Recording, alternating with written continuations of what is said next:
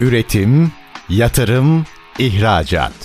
Üreten Türkiye'nin radyosu Endüstri Radyo, sizin bulunduğunuz her yerde. Endüstri Radyo'yu arabada, bilgisayarda ve cep telefonunuzdan her yerde dinleyebilirsiniz. endüstri radyo nokta com Çetin Ünsalan'ın hazırlayıp sunduğu İşte Bunu Konuşalım programı başlıyor.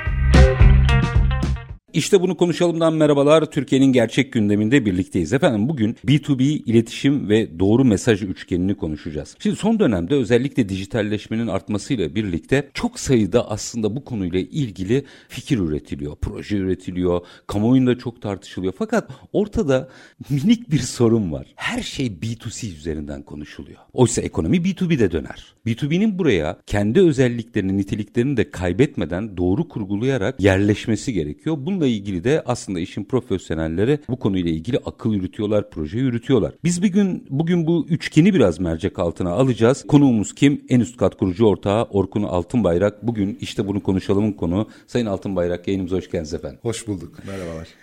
Bilmiyorum katılır mısınız ama çok fazla her şey bi tu si konuşulmaya başlandı. Evet, tabii ki günün sonunda üretilenler bir şekilde satılacak ve bi tu si göz ardı edilebilir bir alan değil. Ama bi tu bi'yi ıskalıyoruz sanki. Hadi buradan başlayalım sohbete. Evet. Ben önce kendimi tanıtayım. Ben Orkun Altınbayrak, En Üst Kat İnteraktif Ajans Başkanıyım. Yaklaşık on altı yıldır dijital alanda çeşitli çalışmalar yürüten kreatif bir ajansız. Şimdi bi tu bi kısma geldiğimiz zaman özellikle şu dönemde pandemi sonrası şartları yaşıyoruz ve pandemi aslında iletişimi enteresan bir hale getirdi. Her şey artık çok daha yalın, çok daha basit, daha süssüz, ekstralardan arındırılmış halde net artık olması gerekiyor. Evet, bu netlikte olması gerekiyor. Şimdi bunu özellikle bi tu si tarafta yaşadık. Evet, insanlar çok yoğun bir şekilde sosyal medya kullanıyorlar. Sosyal medyada onlarla iletişim kurmaya çalışan markaları görüyoruz. Fakat bu sosyal medya gezintileri çok hızlı oluyor. Bir parmağımızın ucunda, telefonun camında parmağımızı küçücük bir hareketimizle artık. Acımasızca. Evet. Dolayısıyla dikkat çekmeniz gerekiyor ve bir mesajı çok hızlı bir şekilde vermeniz gerekiyor. Evet, bi tu si tarafta bunlar oluyor ama aynı aslında mecralarda bi tu bi markalarımız da yer alıyor. bi tu bi mecralarda, sosyal mecralarında yer alıyorlar. İşin bu tarafında aslında hala hani bi tu bi derken soyut bir kavramdan da bahsetmiyoruz. Firmadan, firmadan bu tarafta da aslında sonra insanlar var aslında. Dolayısıyla aynı disiplin bu tarafta da çok aktif bir şekilde yer almaya başladı. Baktığımızda bütün mesajların özellikle çok basitleştirilmesi, aslında genel stratejinin basitleştirilmesi ve yalın tutulması çok önemli. Bu sürdürülebilir iletişimi sağlıyor. Üstad, orayı biraz açar mısınız? Evet. Basitleştirilmekten neyi kastediyorsunuz? Yani şöyle, verilen mesajların, izlenen politikaların çok daha anlaşılabilir olması, süslerden arındırılmış olması. Abartıdan arındırılmış. Abartıdan, kesinlikle. Artık iletişimde o kadar yoğun bir iletişim yapılıyor ki abartılar artık biraz inandırıcılığını yitiriyor. Dolayısıyla altının ne kadar dolu olduğu, verdiğiniz mesajın altının ne kadar dolu olduğu daha da önem kazanıyor. O basitlikte durulması gerekiyor. Bir doksanlı yılları hatırlıyorum ben. Herkes mesela kaliteden bahsediyor. Şimdi kalite diye ortaya çıksanız dönüp bakacaklar ve güleceklerse zaten tartışmasız bir yer. Şimdi yeni yeni aslında kavramlar da çıkıyor. bi tu bi tarafta biraz iletişimi konuşurken işte sürdürülebilirlik vesaire gibi yeni yeni kavramlar ortaya çıkmaya başladı. Evet, kurumsal şirketlerimiz bunu büyük ölçüde zaten takip ediyorlar. Fakat Türkiye'deki yapıya baktığımızda ağırlıklı olarak KOBİ'ler ve KOBİ'ler bu işe nasıl, ne kadar konsantre, bunun yorumunu sizden almak isterim. Şimdi bi tu bi iletişimde öncelikle hani doksanlardan bugüne bakarsak bi tu si kanalları da olan, bu taraflarda da çalışmaları olan markalar bi tu bi iletişimine daha hızlı ve daha doğru başladılar aslında. Şimdi günümüze geldiğimiz zaman KOBİ'ler mümkün olduğunca tek seferlik işler, ana dayalı, o anki ihtiyaca binaen projeler, işler geliştirdiler ve aslında bu çok da sürdürülebilir olmadı. Çünkü belli bir yerlere bir bütçeler harcanıyor, az ya da çok. Sonra belli bir frekans sonra başka bir iş yapılıyor. Bunda o anki bütçe ve şartlar doğrultusunda yapılan bir iş oluyor ve her seferinde şimdi ne yapacağız? Şimdi bu durumda işte şu dönem geldiğinde ne yapacağız? Bu günü nasıl kutlayacağız? Her seferinde baştan her şey düşünüldü. Şimdi başarılı taraflara baktığımız zaman da ne oluyor? İletişim, B iki B iletişim stratejisinin çok böyle kılçıksız, temiz bir şekilde ortaya konmasıyla, yani belli frekanslarda bütçenin zamana yayılmış, doğru bir şekilde planlanmış haliyle, bu basitlikte belki bağırmayan, daha kısık olabilir ama sürekli bir şekilde yapılan iletişimin önemi çok arttı. Orada bir şey var. Hepimiz bunu e, şahit oluyoruz. E, şimdi B iki C alanında faaliyet gösteren firmaların e, özellikle tanıtımlarda agresifleştiğini görüyoruz. Fakat bu tarafta acayip bir cümle var. Ben hala mesela o cümlenin altını bulamadım. Yani otuz yıldır ekonomi gazetecisiyim. Bizi bilen biliyor diye bir cümle var. Ben hala kimin kimi bildiğini bilmiyorum. Dünyanın en, sanıyorum son dönemlerde, belki en azından benim son otuz sene gördüğüm, hadi çocukluğumda reel sektörün içinde geçti, bir elli seneyi, kırk beş senede gördüğüm en ilginç savunma mekanizması. Bizi herkes biliyor, soruyorsunuz kimse bilmiyor. Şimdi bu tarafta böyle bir garip tavır var. Evet. Ne yapacağız bunu? Şimdi şöyle bakalım. Aslında işleyiş olarak çok büyüklere baktığımız zaman, bunlar enerji sektörü olabilir, ağır sanayi olabilir. Bu taraflara baktığımız zaman bu markaların aslında business'ı, iş yapış şekilleri tamamen B iki C'den uzak, tamamen büyük sözleşmelerle bağlanmış, büyük anlaşmalarla ilerleyen durumlardı. Şimdi işin bu tarafına eğilmek, işin bu tarafıyla ilgili çalışmak biraz da ikincil pozisyonda kaldı. Çünkü zaten belli bir işleyiş var, bir düzen var. Fakat sonra bu markalar aslında giydikleri kıyafetlere bakmaya başladılar. Biz nasıl gözüküyoruz? Biz nasıl duruyoruz? Bizim imajımız nasıl? Şimdi bu iki binlerle birlikte çok doğru yerlere geldi ve bu dönemde de artık KOBİ'lerin de bu tarafla ilgilendiği bir döneme geçiyoruz. Araya girip tabii bir şey ki sorabilir miyim? Tabii Çünkü ki. Orada enteresan. Şimdi biz nasıl gözükyoruzdan evet. çok ben buyum ve daha iyi olmalıyım cümlesini koymamız gerekmiyor mu ortaya? Şimdi nasıl gözükmek istiyoruz? Yabancılaşma başlıyor orada. Kesinlikle. Gördüğüm çok şöyle bir nokta var. Hı hı.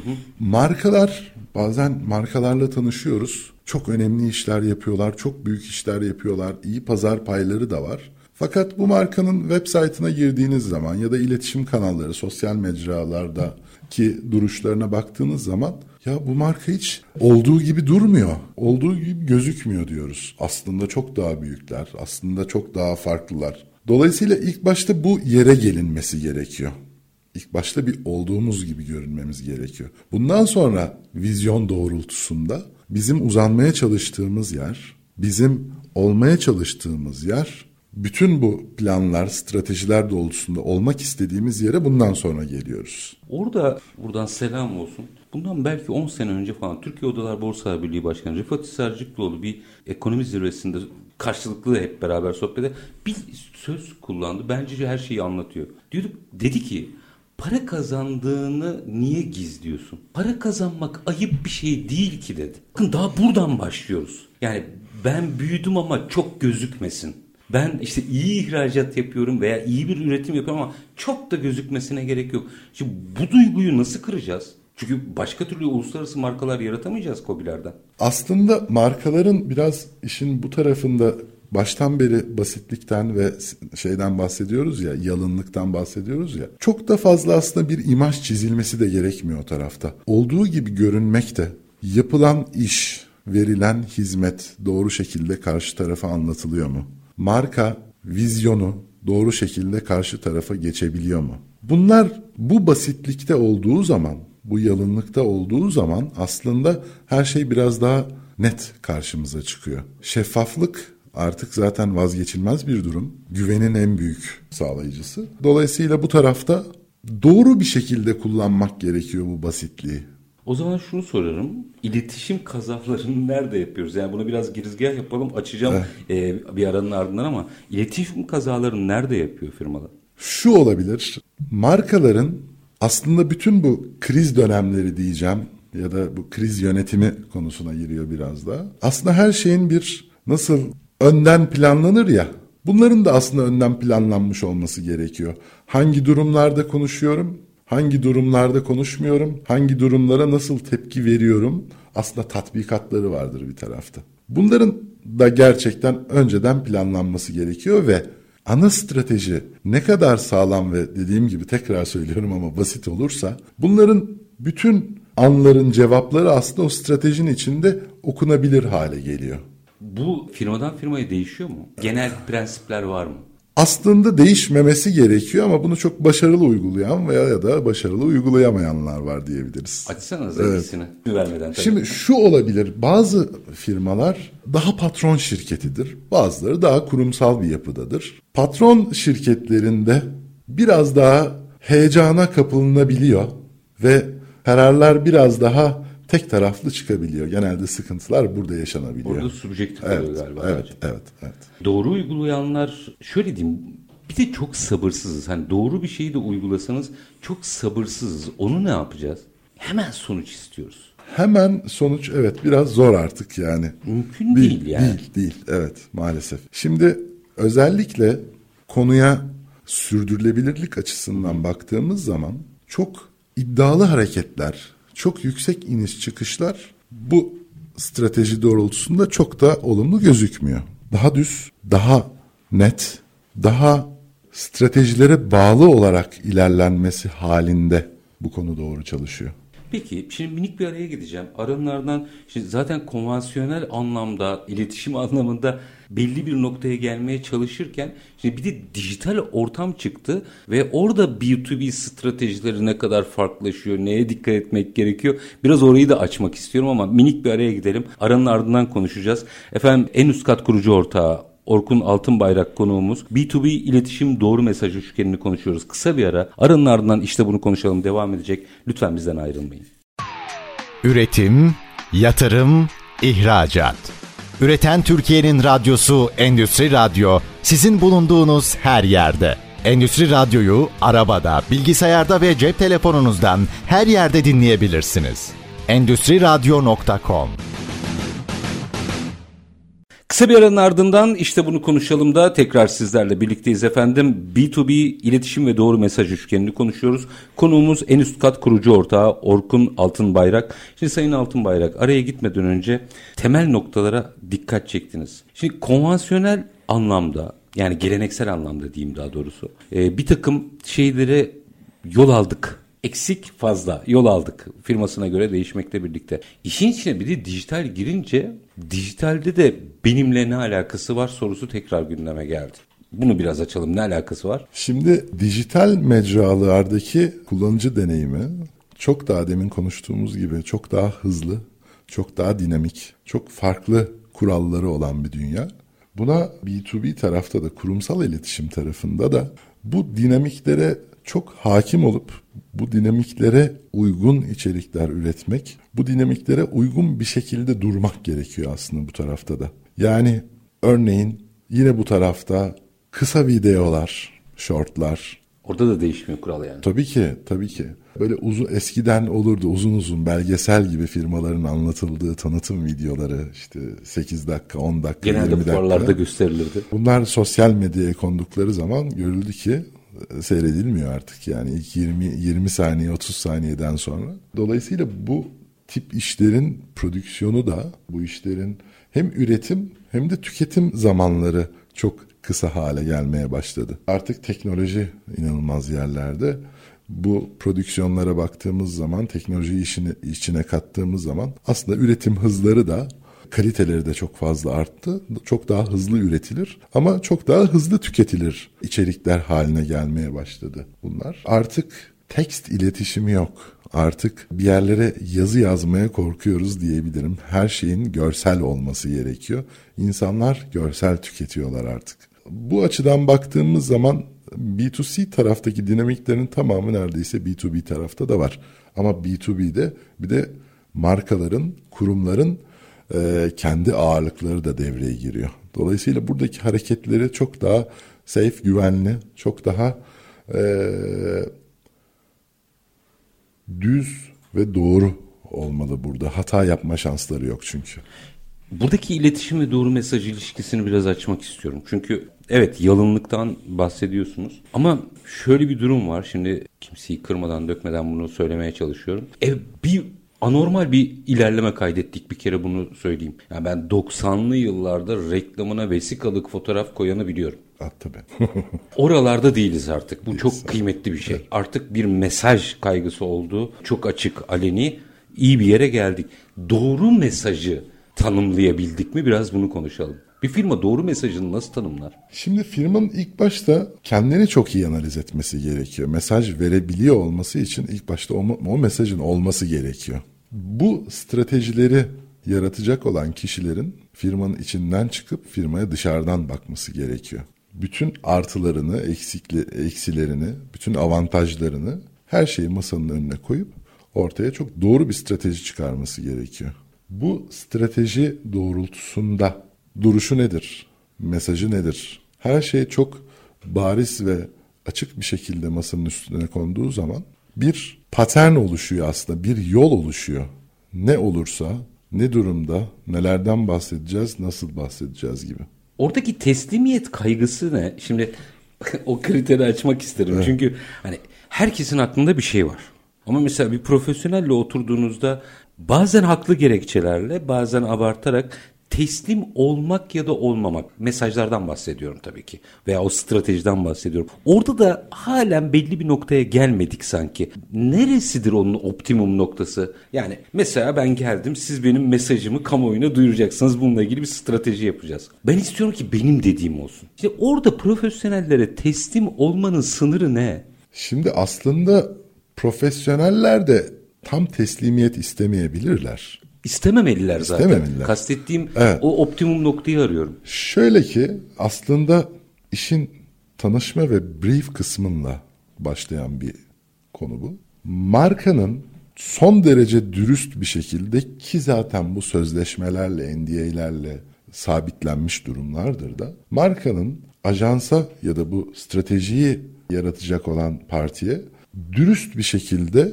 bir aktarım yapması gerekiyor. Hmm, yani bu çok önemli. Doğru mesaj çıktısı için önce kendinizi çok şeffafça anlatacaksınız. Evet, evet, evet. Bu anlatımın aslında hem nasıl olunduğu, ne alanlarda bulunulduğunla birlikte bizim vizyonu da anlamamız gerekiyor aslında.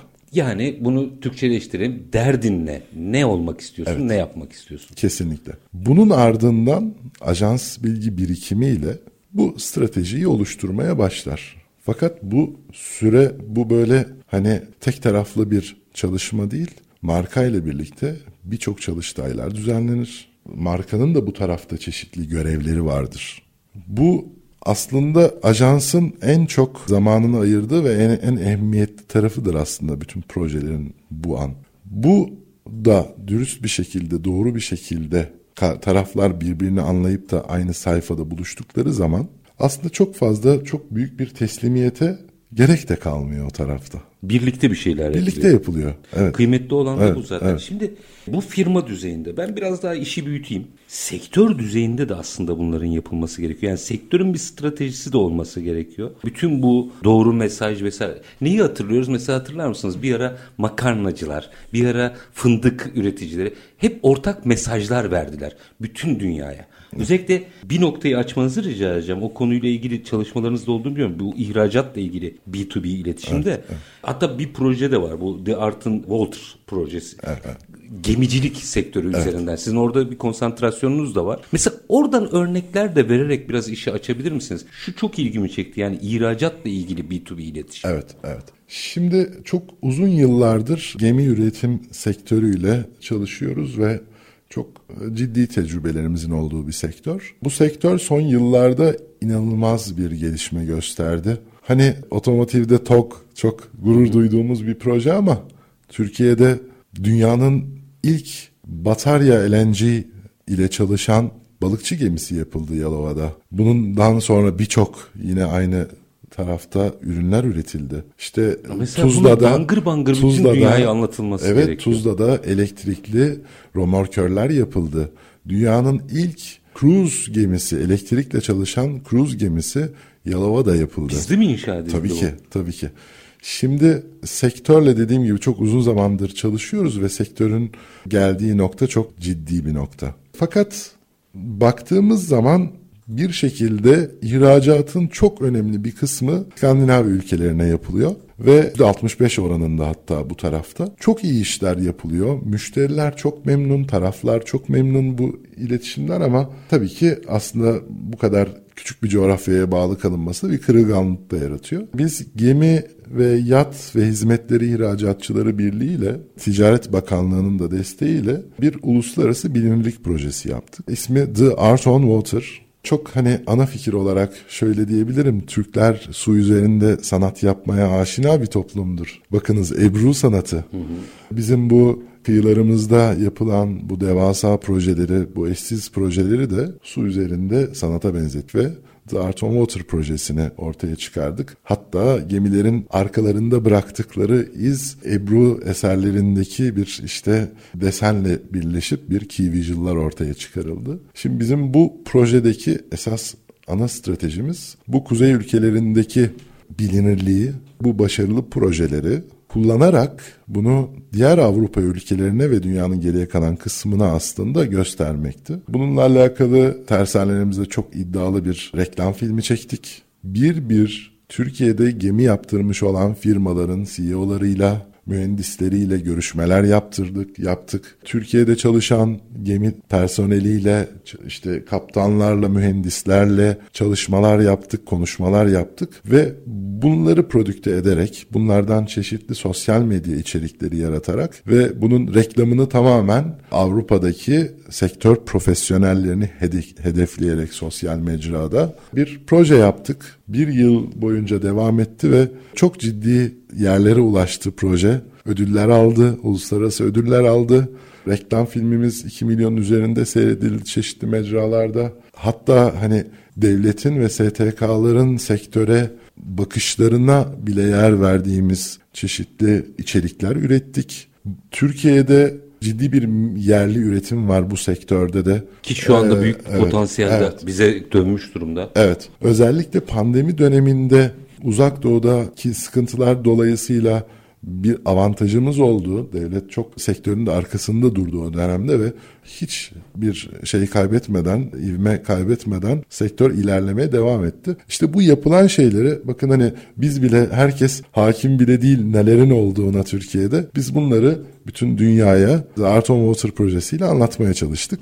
Şimdi oradaki sır, bir araya gideceğim ama orada bir stratejileri açmak istiyorum. Çünkü birçok sektöre örnek olabilir bu. Oradaki sır İşte tam da B iki B bu öyle bir şey. Herkesin haberi olması gerekmiyor. Muhatabının haberi olması gerekiyor. Galiba bunu ıskalamamamız gerekiyor. Şimdi bunu eskiden konuşuyor olsaydık işte elimizdeki mecralar belliydi. İşte televizyon vardı, radyo vardı. Şimdi sosyal mecralarda e, inanılmaz filtrasyonlar yapılabiliyor. Artık ulaşmak istediğiniz kişiye bütçenizi son derece verimli kullanarak coğrafi taraftan, yaş baremleriyle, sektör, hatta yönetici pozisyonlarını bile eleyerek filtrasyonlar yapabiliyorsunuz. Dolayısıyla nereye ulaşmak isterseniz oraya ulaşma şansınız var şu anda. Yani aslında B iki B alanda çok daha fazla kesinlikle erişilebilirlik var. Şimdi minik bir araya gideceğim. Aranın ardından işte bu projeyi diğer sektörlere de örnek olabilmesi adına biraz konuşmak istiyorum. Çünkü o tam bir ihracatla ilgili B iki B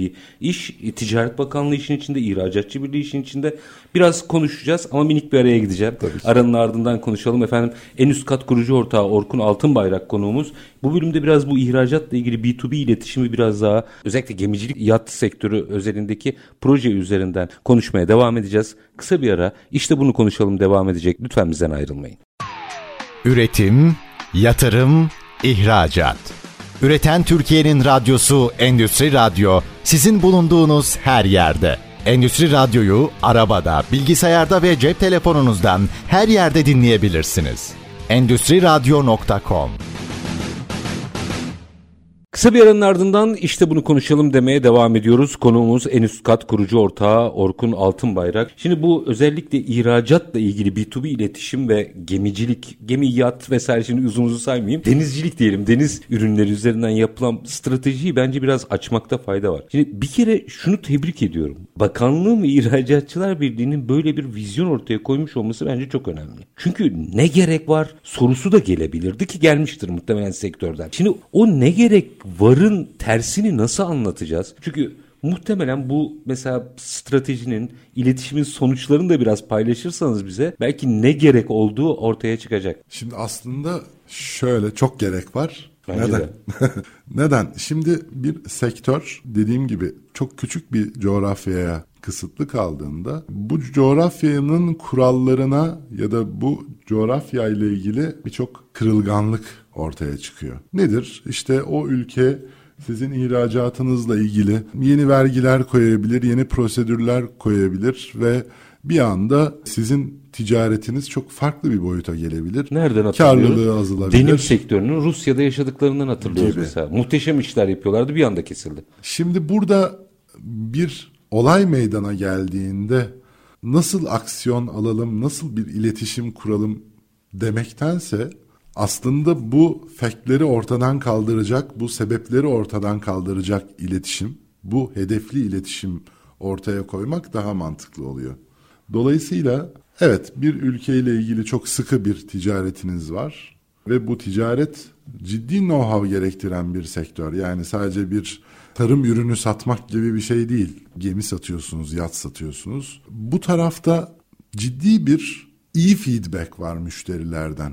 Bunları burada kullanmak gerekiyordu mutlaka. Yani birileri memnun. Birileri çok memnun. Hiçbir deadline, hiçbir iş gecikmemiş. Hiçbir iş sekteye uğramamış. Kötü yapılmamış veya. Bile. Evet. Burada bu iyilik varsa bu iyiliği ortaya çıkarmak gerekiyor. Bu insanları dan duydukları zaman, aa evet biz Türkiye'de bir Türk firmadan da fiyat teklifi almalıyız dedirttiğiniz bir an var işte. İletişimin aslında başarısı da o tarafta. Bunu yapabiliyor olmak için gönüllülüğe ihtiyacınız var. Sizin sadece kendinizi fuarlarda, etkinliklerde göstermeniz değil, sizin sosyal medyada da aktif olmanız gerekiyor. Ya bu bir İnsanların... paket aslında. Kesinlikle, kesinlikle. Ya biri diğerinden daha önemli değil. Evet, evet. Bu gönüllülük aslında sadece pazarlama faaliyeti olarak değil, bir imaj çalışmasıdır da aynı zamanda. Hani biz biliyoruz ki Yalova'da, Tuzla'da insanlar bu gemileri çok büyük bir şeyle üretiyorlar. Tutkuyla üretiyorlar. İnsanlar yaptıkları işi seviyorlar, severek üretiyorlar. Bunu da aslında hissettirmemiz gerekiyor o tarafa.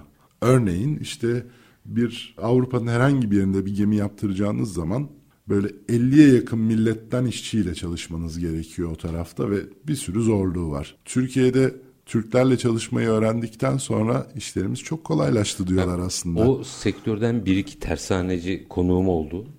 Milli takım gibi bakıyorlar meseleye. Müthiş bir duyguları var yani. Kesinlikle gemiler körfezden ayrılırken bütün orada çalışanlar çoluğuyla çocuğuyla o gemiyi uğurlamaya geliyorlar. Ve bakmayın şimdi hani şu anda İngiltere'de, İngiltere anakarasıyla Isle of Wight, yani bizim Büyükada gibi bir trafik olduğunu düşünün. Orada çalışan feribot da Türkiye'de yapıldı. Okyanustaki rüzgar türbinlerine servis veren son derece teknoloji, ileri teknolojiye sahip gemiler de burada yapılıyor. Demin söylediğim gibi Norveç'te artık fiyortlere dizel gemilerle yanaşmak yasak. Bunu hükümet yasakladı. Bu yüzden Yalova'da tamamen batarya ve L N G ile çalışan gemiler üretildi.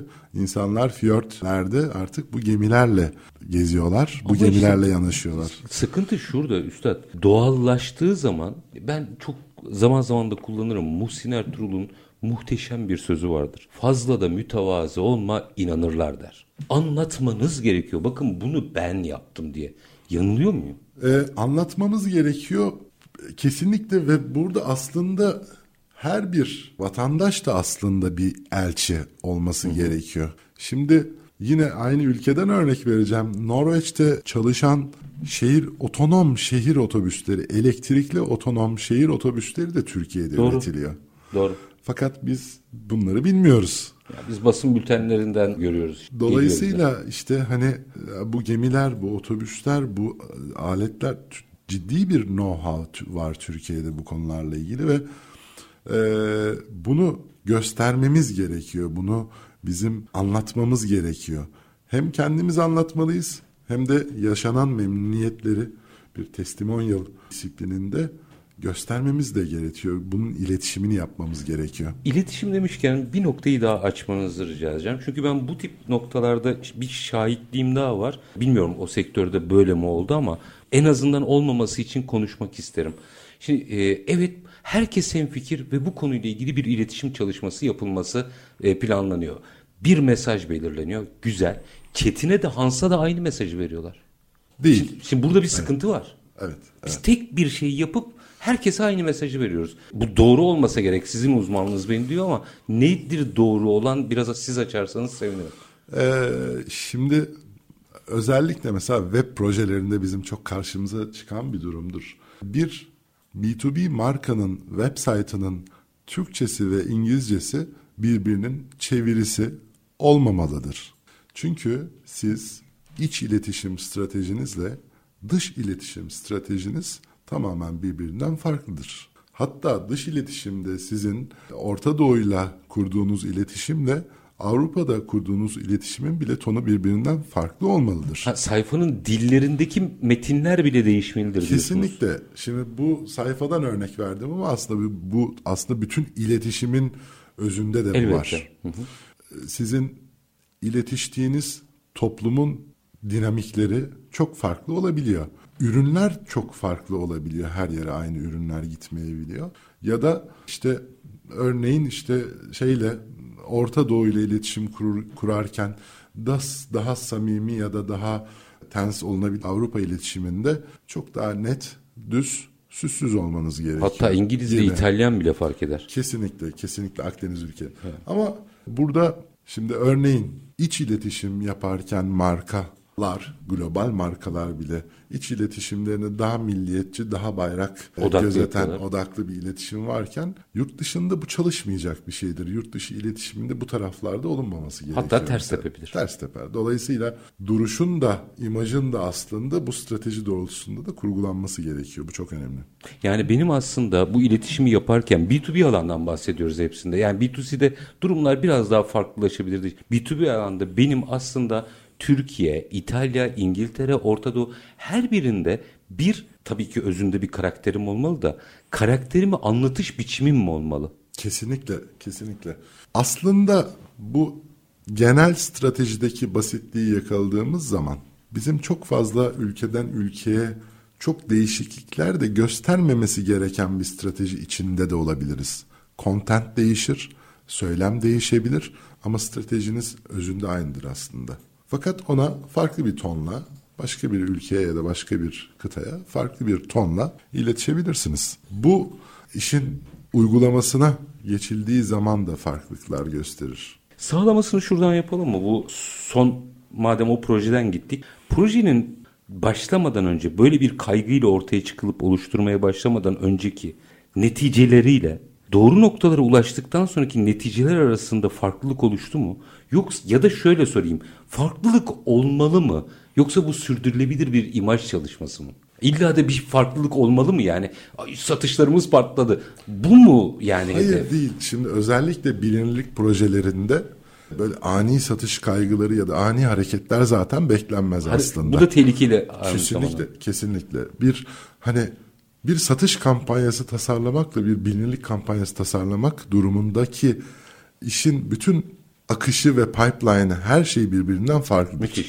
Dolayısıyla bilinirlik projelerinde, imaj projelerinde çok ani değişimler e, beklenmemelidir. Olması da doğru değildir zaten aslında bu tarafta.